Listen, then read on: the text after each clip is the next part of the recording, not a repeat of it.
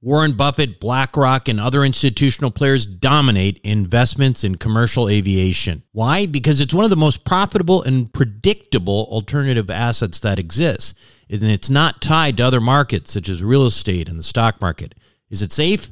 Well, imagine triple net leases to the likes of American Airlines and British Airways. Income is contractual and guaranteed by some of the biggest named airlines in the world.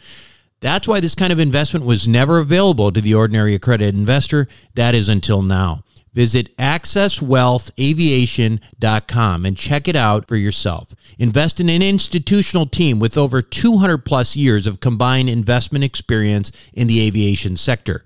Conservative investing with double digit returns and tax advantages. That's accesswealthaviation.com.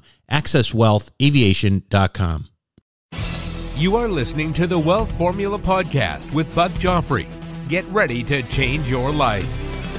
Welcome, everybody. This is Buck Joffrey with the Wealth Formula Podcast coming to you from Montecito, California. It is the holidays.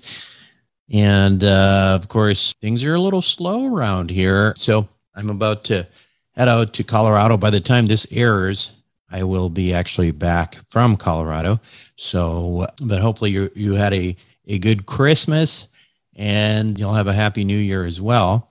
I do want to remind you before we get started that um, there is a website called wealthformula.com, and that's where you go if you want the resources that are associated with this podcast, such as some of the free downloads, some of the lists to join, including the investor club list. Uh, if you are an accredited investor yourself and would like to start putting some of these concepts into actual use rather than just listening about them, then it might be worth your time to join uh, the investor club at wealthformula.com. Now, uh, there is also, for those of you who are interested and thinking about, well, it's probably a little late, but maybe you can even gift these kinds of things. But membership to Wealth Formula Network. Uh, basically, you go to wealthformularoadmap.com and it's a, it's uh, it's a course, right? It's a course um, with guys like Kenny McElroy and and um, Tom Wheelwright, uh, and then that morphs into this online community, uh, and we do bi-weekly Zoom video calls, very popular with members. So check that out, wealthformularoadmap.com, and basically it's like a subscription model. Now let's talk about the topic of the day. The topic of the day is cybersecurity. Now, I do want to just point out that cybersecurity is not all we're going to talk about after the podcast. Make sure to come back, uh, listen. Don't just tune out once we're done with this interview because I'm going to answer a few questions on Ask Buck as well. But so, you know, technology is great, but the burdens of technology are indeed significant think of all the accounts that you have and all your passwords you know just associated even with your you know your money your your trading accounts your bank accounts uh, maybe you got bank accounts you don't even remember uh, you may have cryptocurrency uh, you might be using some cryptic defi platforms that not even that many people know how to use so what if something happened to you today and how much of your money would be a giant mess and never see the light of day uh, once you're gone and you've left a giant mess uh, for your family behind. I mean, it, it's kind of crazy. This kind of stuff happens, right? There's a,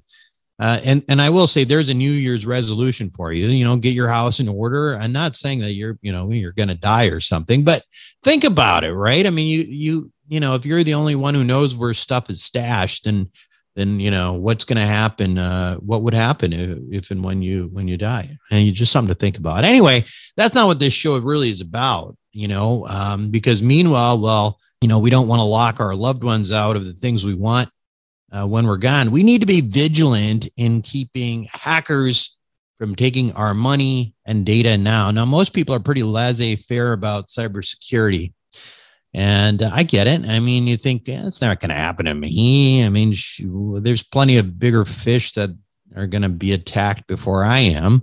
But this year alone, I know at least two people within our wealth formula community that had major identity thefts and, you know, people trying to uh, you know, steal a bunch of money from them.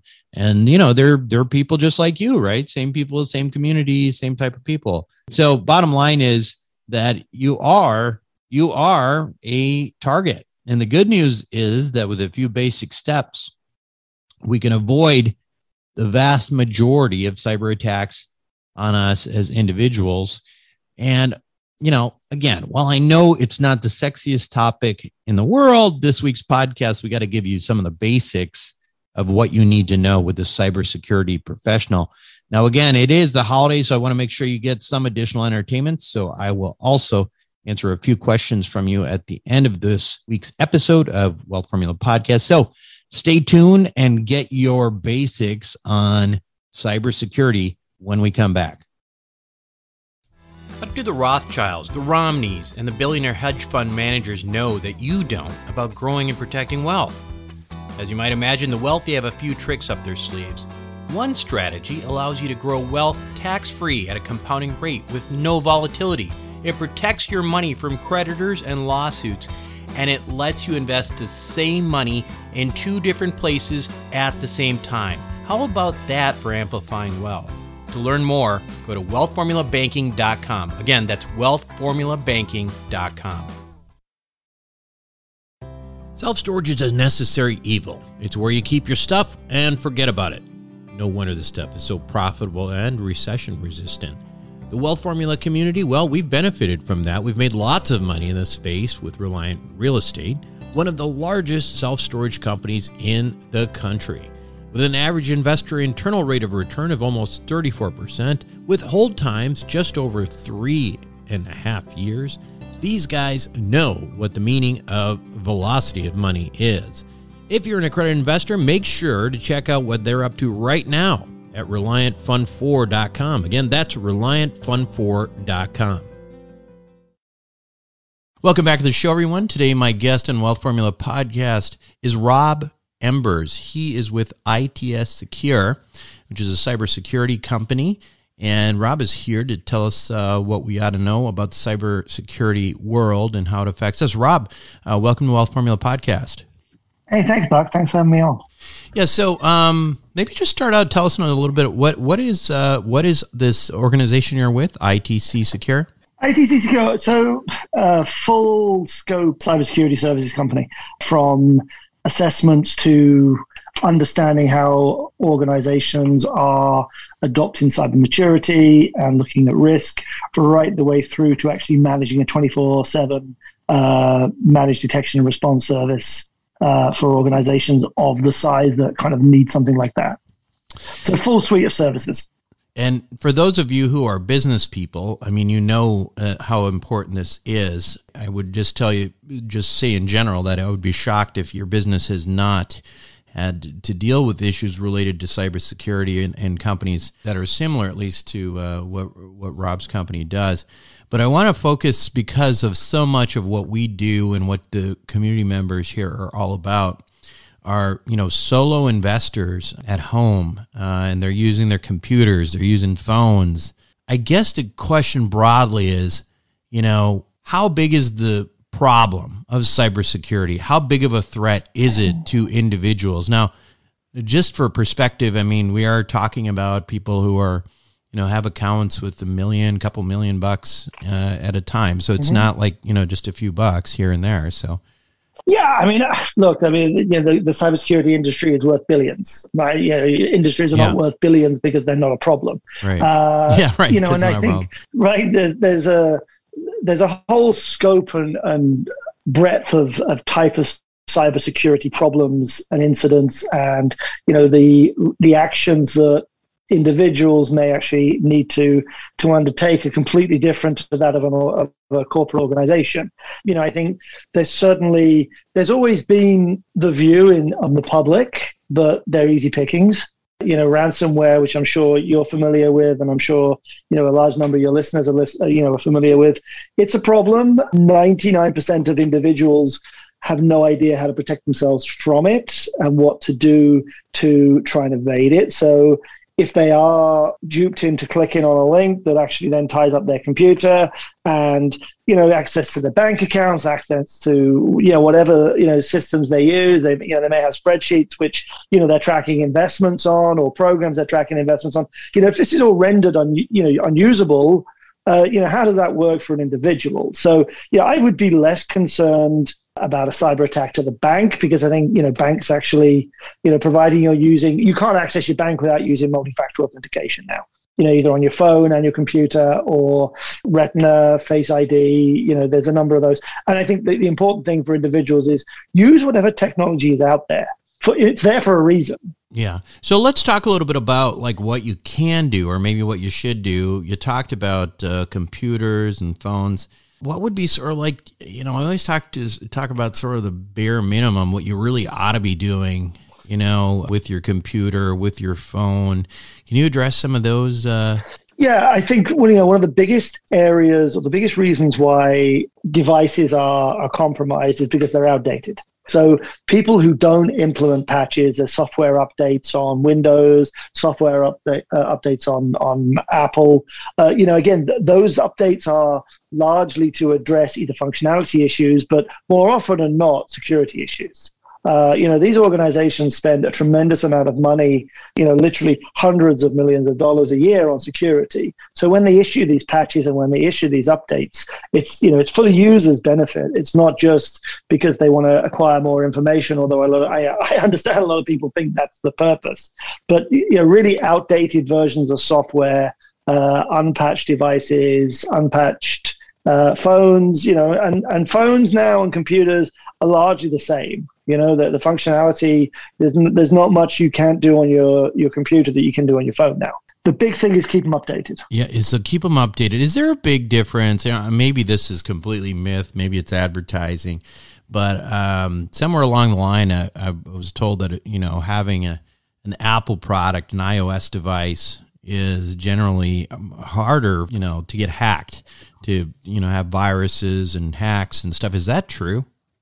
It depends on this on the applications you're running. Mm-hmm. Uh, you know, a lot of people use Apple Mac and then put a Windows, you know, Outlook or Word or Excel. You know, so there's that, there's that crossover. You know, nothing is infallible, right? So I would assu- I would make the assumption that everything could be hacked, and you know, I've got to have a, a plan in mind if I do, and there's some, you know, keeping it updated, not trying to use the same passwords for all the different services that I use, you know. So if I've got my Gmail or my Hotmail or whatever uh, mail mail client I'm using, let that not be the same one that I'm using for my Instagram or my Facebook or Snapchat or whatever these services are.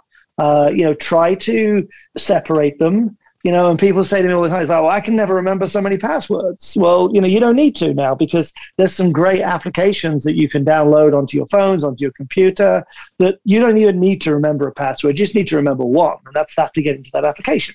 Yeah. So let's talk a little bit about that, though. I mean, I think that's a very useful. I mean, I'm, I'm just in terms of trying to give people actionable information. You know, uh, when you talk to individuals who've maybe got you know a lot going on, as you said, lots of different professional accounts and and you know investment accounts and passwords. I mean, I mean, geez, it's just password after password, like you know what people say.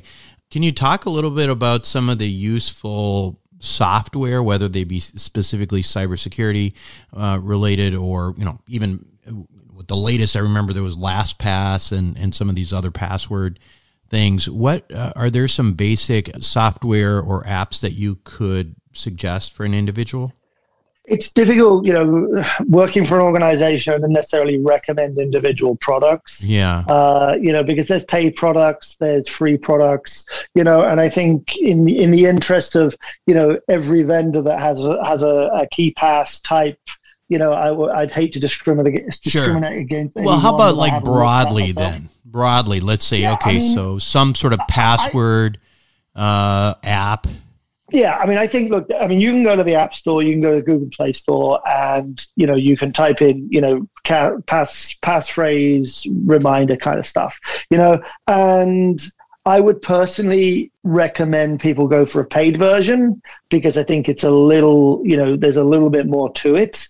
You know? And you know i guess a lot of this stuff all comes down to, to risk you know? How much risk am i prepared to take you know? Now there's you know, risk investing but actually how much risk am i prepared to associate with my own personal information how about you know? ma- I mean uh, antivirus stuff, malware? What what other sort of broad sweeping apps would you suggest looking into?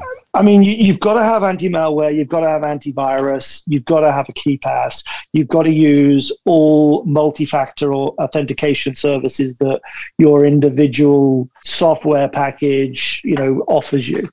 You know, and it's just like sometimes people think it's annoying, and it can be.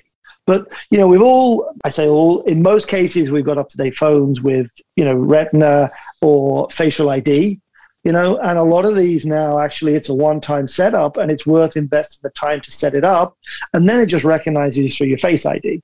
Now, you know, it's kind of like it's that can be difficult when you're wearing a mask, but you know that's kind of it's just one of those things they haven't quite figured out how to do it without a mask yet. But you know again there's all of these little ancillary services that manufacturers of software now offer that people just kind of disregard. And that's where a lot of the problems lie because they actually they're there for a reason.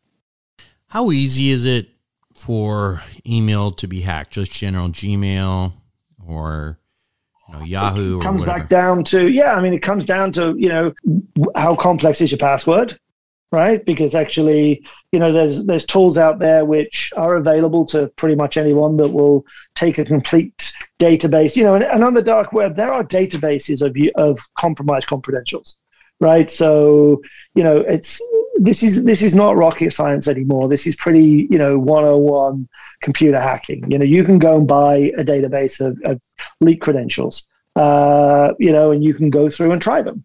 You know, and a lot of organizations don't always know that they've been hacked. So, you know, those credentials will often work. So if it's a weak password, you know, you can apply you can apply what they call brute force attack against it. And, you know, it's like seconds now with processing power as it is, a six character no special characters or numbers, just a word, you know, like yeah, dog's name or whatever. You know, anything dictionary is, is seconds, you know. Start increasing the complexity to 10 characters with special characters, lowercase, uppercase, and not dictionary words. You know, and I think that's, you know, that's one of the key things. People, you know, think I've got a 15 phrase password but it's all dictionary words string together, which doesn't help because you know these tools, you know these these cracking tools have figured that out. They've understood the the mechanism that people have employed to develop passwords. So you need to break them up. You need to reverse some of them. You know, you need to create generally a really complex password. So going back to my previous point about password keepers and, and locks, etc., a lot of these tools will come with a password generator, you know, which are 24 random random characters, you know, absolutely no sense to them whatsoever. So the whole point of using this this software on your phone, which you can link to your laptop or your desktop or whatever you're using, you know, you can have them synchronized.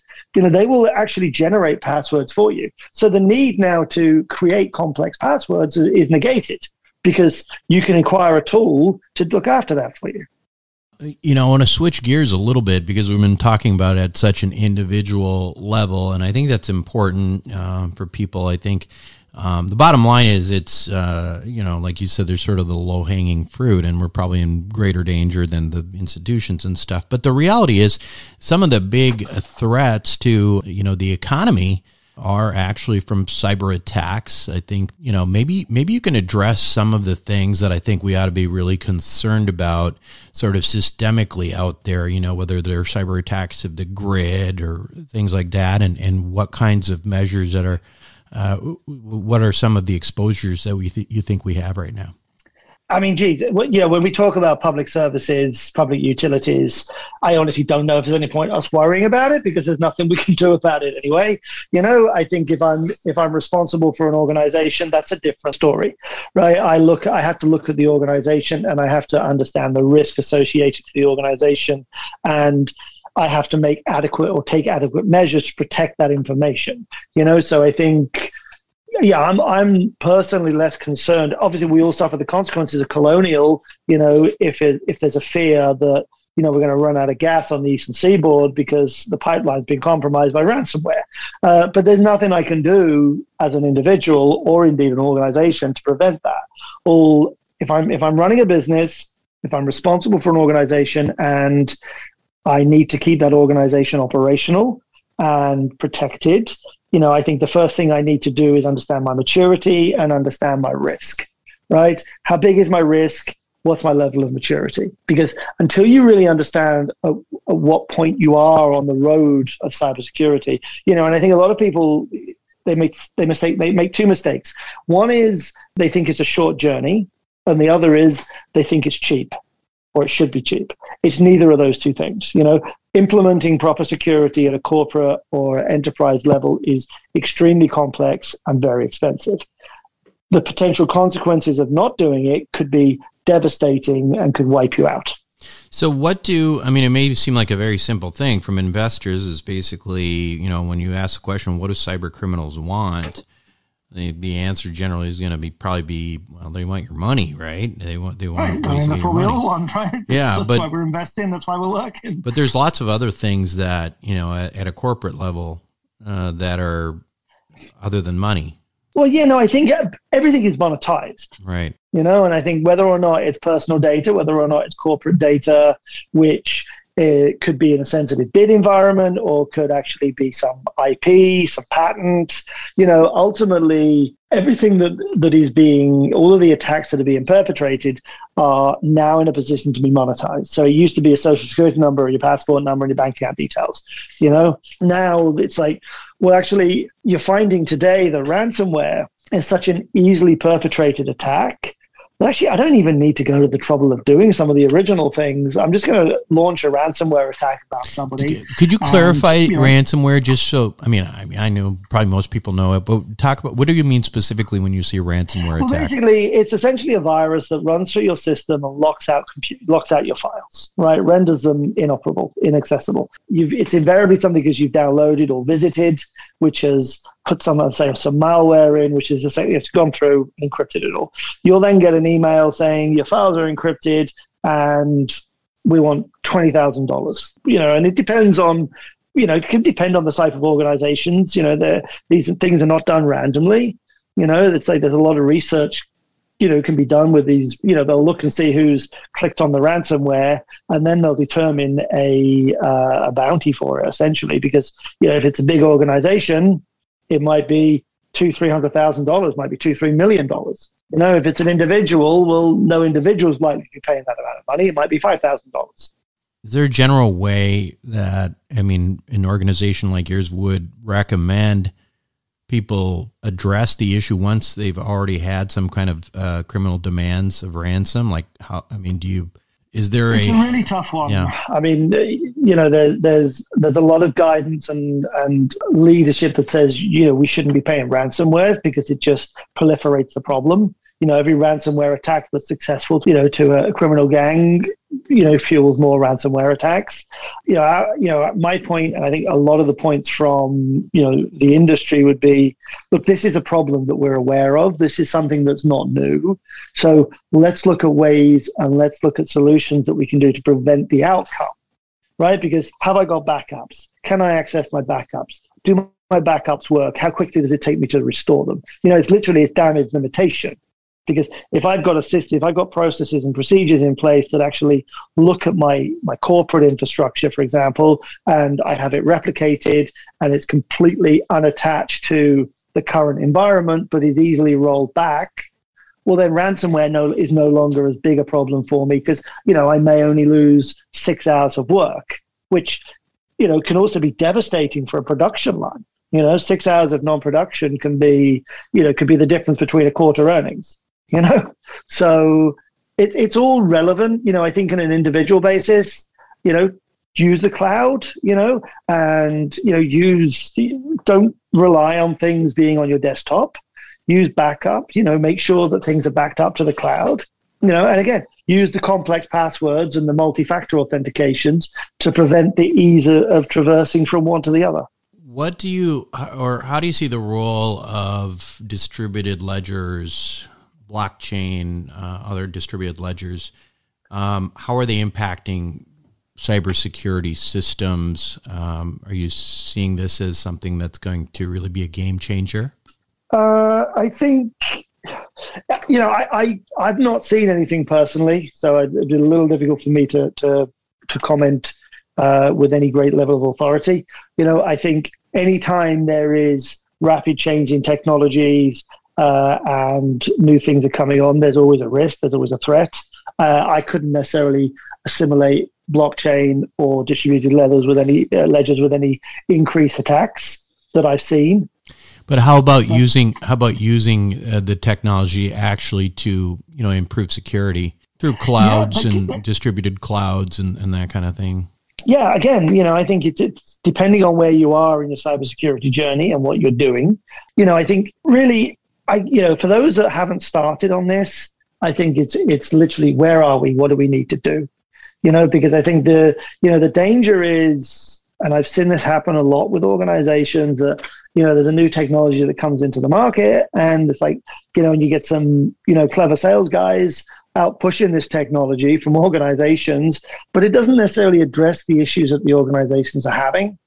You know, and I think it's literally for some organizations that they've not started this journey, I'd urge them to start it because you know I think that's a that's a too big a risk in today's market not to engage with organizations to help you understand you know because there may be solutions you know on on on a sort of blockchain technology that can help you. Uh, you know there, there may be you might not need to go to that extent you know and it's working with the right type of organization who understand your risk and can help you you know reduce that and improve your maturity so, is there any new kind of um, cyber threats that that are that we may not be aware of that are out there right now or that are emerging? I mean, there's you know there's lots of attacks happening in different bases all over. It's you know I think one of the challenges now is how do you you can't stop an attack, but you can manage how you deal with an attack. You know, so again, those at home, you know, those private investors, you know, not really in their sphere uh, but actually larger organizations, you know, 500 you know employees plus, really should look to have a 24/7 SOC, uh, security operations center, and a uh, security incident and event management system in place. You know, maybe with some management detection and response, because you know once you get to a certain size, you know people are operating 24/7 now. You know, so I think that's a relevant point. Your uh, organization again is itcsecure.com uh, backslash US. Um, tell us a little bit how you work with organizations and, you know, also, you know, uh, like who would be an appropriate client for your, your group? Yeah. So what we do as an organization is at the beginning, you know, we'll, we will go into, a, into a business and you know there's, there's a lot of discussions. It's, you know like you know what are we talking about? Why are we talking about it? Has there been an event that has led us to this conversation? Right. or is this actually you as a business you know trying to get a gauge on on how you're likely to become uh, the victim of an attack? You know i think it, you know we're, we're not a very pushy organization. We like to work. You know, we do a lot of work within private equity firms, within venture capitalists, uh, within the healthcare sector. You know, so you know we have various facets to our business, manufacturing and retail, uh, you know, alongside them as well. But it's really about helping understand where are we, what implement, you know, what policies, what procedures, what technology have you got in place, you know, and then looking at that and really sort of coming back with a report which says, well, actually, industry standards is here uh, and you are above, below, or on an industry standard in terms of your maturity. You know, and from there you can then start building out a roadmap. You know, it's not about going in and selling a solution. It's actually about going in and engaging and understanding where you are today. Because, you know, if you've been operating within, you know, various sort of cybersecurity programs for two, three years, you're obviously at a different stage from an organization that's starting out you know, and therefore there's there's no sense in recommending a solution to somebody who's in the infancy of cybersecurity versus an enterprise team with you know 50 security guys in, you know, because there's capabilities and and where they are on that road. Are there resources that you would recommend people um, read, uh, maybe even at the individual level, um, just to you know, just to become sort of up to date with the the latest um, ideas behind you know protecting yourself? Yeah, I mean, I mean, I mean, my feed is it's full of of you know various sort of articles. And that's your you know, uh, your website itcsecure.com uh, well uh, yes but also my own you know the information i get. I mean i think you know looking at uh, CISA which is an organization here in the us looking at ncsc in the uk I, am assuming that your listeners are more us based. Yeah. uh, you know looking at looking at what you know the, the presidential office is now putting out about cybersecurity and, and the importance of it right. uh, you know because this is where the basis starts. You know, yeah. there is you can get bogged down, and actually, if you read everything, you might never open a computer, switch on a computer again. Yeah. But you got no choice. So yeah, right, you know, right. it's about being aware of you know attacks, being aware of ransomware, and really understanding what you can do as an individual to protect yourself. You know, I think yeah. that you know one important thing is you know people use it they expose a lot of information online about themselves Right. You know, and a lot of it is unnecessary, and some of it can be used, you know, both in a in a personal attack, but also can be linked back to a, a corporate attack. So be aware of the information that you expose. Be aware of what you post, because you just don't know if anybody can utilize any of that information to to help launch an attack against you. Good stuff, Rob. Uh, appreciate your time. It's Rob Embers again with. Uh, ITC Secure. You can uh, follow him at itcsecure.com backslash US. Rob, again, thanks for joining us on Wealth Formula Podcast. It's my pleasure. Thanks for having me. Be right back.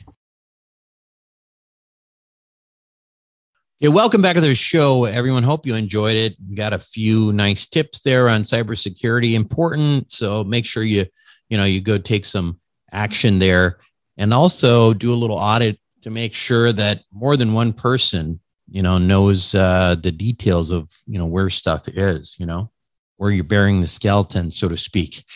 So, as I promised, I want to answer a few questions on Aspect. We'll do more uh, in the coming weeks, but wanted to make sure we had a few answered this week as well. So, the first one here is from Melina. Here, let's uh, let's go and play this one.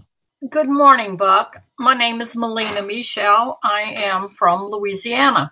I have been listening to several of your podcasts over the years, uh, really enjoying them. Recently, back in, oh, say July, I was listening to one in particular with Dave Steele. Very interesting, very informative. Dave kept saying, check the numbers, check the numbers. Well, my elementary question is, how do I check the numbers? Um, how do I go about evaluating the pro forma? How do I look at a financial statement? Okay, my whole goal here is to do my own math, educate myself. I'd like to know how to make a proper uh, evaluation on my own and uh, how to really decipher the numbers. Um, I want to know to be able to um, differentiate what is the truth from what is a sales pitch. Um, so I would appreciate it if you could give me some elementary education on that. As always, thanks again, Buck. Bye. So, Melina, these are uh, challenging questions. Well, first of all, there's a couple of different questions there, really. And one is, you know, how do you look at financial statements? How do you look at pro formas? You know, there's lots of books on this. Uh, there's lots of YouTube videos on this. Um, but fundamentally, what I think you're talking about um, is getting some basic accounting and education. Now, that's not something we necessarily do on this show. But I think when you're talking about looking at financials, you're talking about doing some basic, you know, maybe taking an online, you know, accounting 101 class or something like that because I mean it's it's a very difficult thing to you know just jump into financial statements if you don't have any sort of background in them at all. Um, so you know, and and and once you have that, I mean, there's like you know plenty of ways to you know look at uh, examples of pro formas. Again, I would suggest using edu- educational uh, elements rather than you know looking at um, uh, something that somebody's trying to sell you. Now, as far as what Dave was saying, though, I think it's a little different than what you're thinking because I think, uh, and I don't remember specifically the point that Dave was talking about, um, Dave uh, Steele from Western Wealth Capital. But I think Dave's point was really, you know, checking the numbers, you know, in terms of specific properties and comps and, you know, the big picture in the area. Um, you know, whether it be job numbers, whether it be population growth, uh, whether it be, again, comparables in the area, so you can get a sense of what rent is. That's what the numbers are all about. Um, you know, the challenge that you're going to run into is a challenge that uh, there's not a great answer for, which is that even if you know how to read a financial statement, even if you know how to read a pro forma, the reality is that you can make a pro forma look exactly the way you want it to look, right? Uh, it's not that hard. And so, that's why I always tell people that the first and foremost, you have to vet the team, you have to vet the operation. You can't just go on a pro forma. Doesn't matter if you're, you know, Warren Buffett. When you look at that pro forma, uh, you have to trust the people who are putting it out there. And I think that you know that's that's been my major takeaway over the years as uh, as an investor, which is really start with the people, right? So uh, that's what I would tell you. Hopefully that answers some kind of a question for you. But um, you know, unfortunately, I can't give you, you know, a magic pill necessarily to even, you know, look at those numbers. It's basically just working through accounting, you know. But again, start with the people. That's what investing is all about, particularly as a passive investor. All right, let's see what else we got. Hi, Buck. This is Mike in San Antonio, Texas. My question is regarding cost segregation studies. The syndications that you promote usually bring back 75 to 90% on the first year de- depreciation on the cost segregations that are done on those. But when I do cost segregation studies on my single family homes, they only bring back about 20% depreciation on the first year. So I'm wondering how is it that the syndications are able to bring back a bigger percentage of depreciation over the single family homes? Thank you. Mike, uh, this is a interesting question. So I don't know why you're not getting uh, more depreciation, but I've got a guess. Okay, so let's start with kind of again. Let reminder: I'm not a tax professional. I'm going to just give you my own experience on this. Okay, in my experience, whether it's multifamily or you know any kind of residential, it's typically I have found it's been approximately you know 30% of the asset value or 20% of the asset value. Okay, it really depends. There's variability in here. That's why you have to, you know, that's why there's an engineering study involved. Okay. So here's a guess if you're buying single family houses for cash, well, guess what? 20, 30% is all you're going to get of the money you invested. Okay. Now let's take a step back. Now let's say you used, you know, 70% loan to value or 80% loan to value. All of the sudden now, the equity that you put in, that you invested, is actually approaching the same amount of the first year depreciation, which would be 20 or 30% of the value of the house. So, my guess is that's probably what's happening.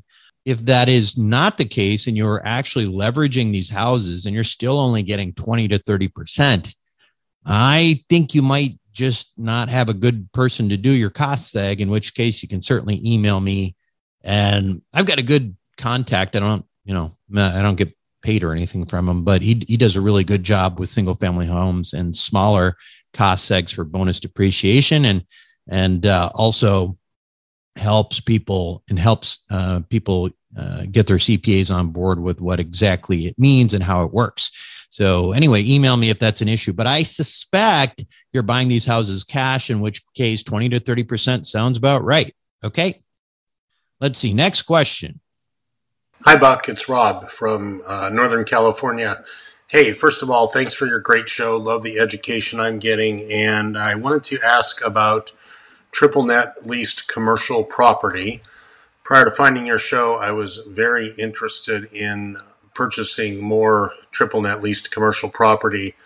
Uh, follow that market pretty closely and looks like cap rates are around uh, four and a half to six percent, which is obviously not a great rate of return, but uh, it's very stable investment grade sort of stuff.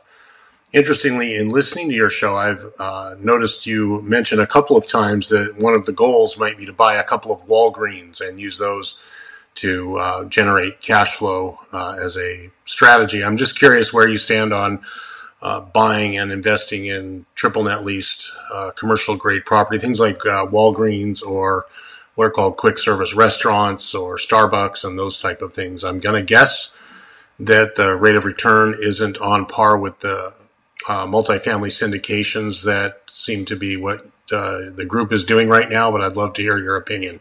Thank you so much. Appreciate the answer. Hey, Rob, uh, great question.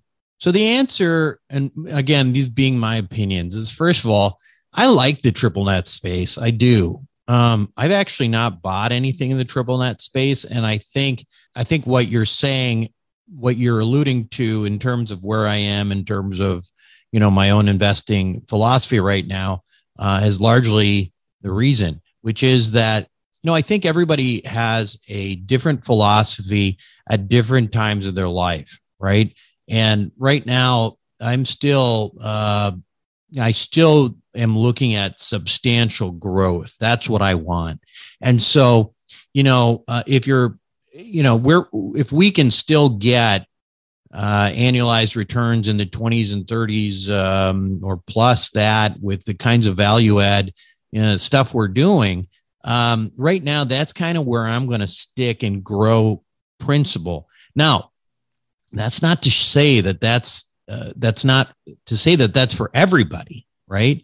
Um, I don't think it's a terrible idea to start branching out and looking at some of these, uh, as you call them, investment grade uh, triple net properties with great companies backing those leases. I actually think that's a great idea for potentially part of, of your portfolio and maybe a growing part of your portfolio uh, as you as you you know get older and uh, feel like you're less in growth phase and maybe you know starting to pump the brakes a little bit. Uh, I think you know the the concept that I allude to is this idea that you keep growing, growing, and you know, traditionally the idea is you 1031 into one thing and 1031 into the next thing, and then before you know it, you've got a big pile and you buy a bunch of you know investment grade triple net properties uh, that are yielding you know with cap rates at four to six percent. By the way, I should point out 46% on a cap rate right now is not not terrible. I mean, with leverage and stuff, you're still going to get close. You know you're still going to be near double digit returns you know? So so if you're getting that first of all i'd like to know what you're getting uh, where you're getting um, even caps of five or six percent. Uh, so shoot me an email on that and let me know. Um, but also I, I i think it's a great idea. I don't think that there's you know i think at the end of the day remember i'm not advocating for you know one set of personal investment philosophy for everybody. I am advocating for everybody to understand where they are in their life what their goals are and hopefully have the tools uh you know uh, intellectually uh to figure that out and also you know hopefully provide some ability and some um you know through our investor group some deal flow to accomplish that. And i'm guessing is that you know as i get older and you know, slow down, that probably some of the stuff that I start doing is going to probably be more coupon uh, driven, but uh, that's not where I'm at now. But again, great question. Uh, and uh, yeah, I'd love to see where you're getting, you know, investment grade stuff at, you know, four and six cap rates, because that, that actually is very, very good. So uh, shoot me an email, buck at wealthformula.com. Anyway, uh, I think that'll do it for this week. We have, uh, you know, it's three questions. I don't want to make the show too long. Uh, hopefully, again, you had everyone had a nice uh, holiday, and by the time you get the next podcast, it's going to be New Year. Uh, exciting 2022. hopefully it'll be the end of the pandemic. But I think I said that at the end of 2021 too. So I'll keep my fingers crossed. Anyway, that is it for me this week on Wealth Formula Podcast. This is Buck Joffrey signing off. Thank you for listening to the Wealth Formula Podcast. Visit us on the web at wealthformula.com. The information contained in this podcast are opinions, not fact. As always, consult your own financial team before making any investment. See you next time.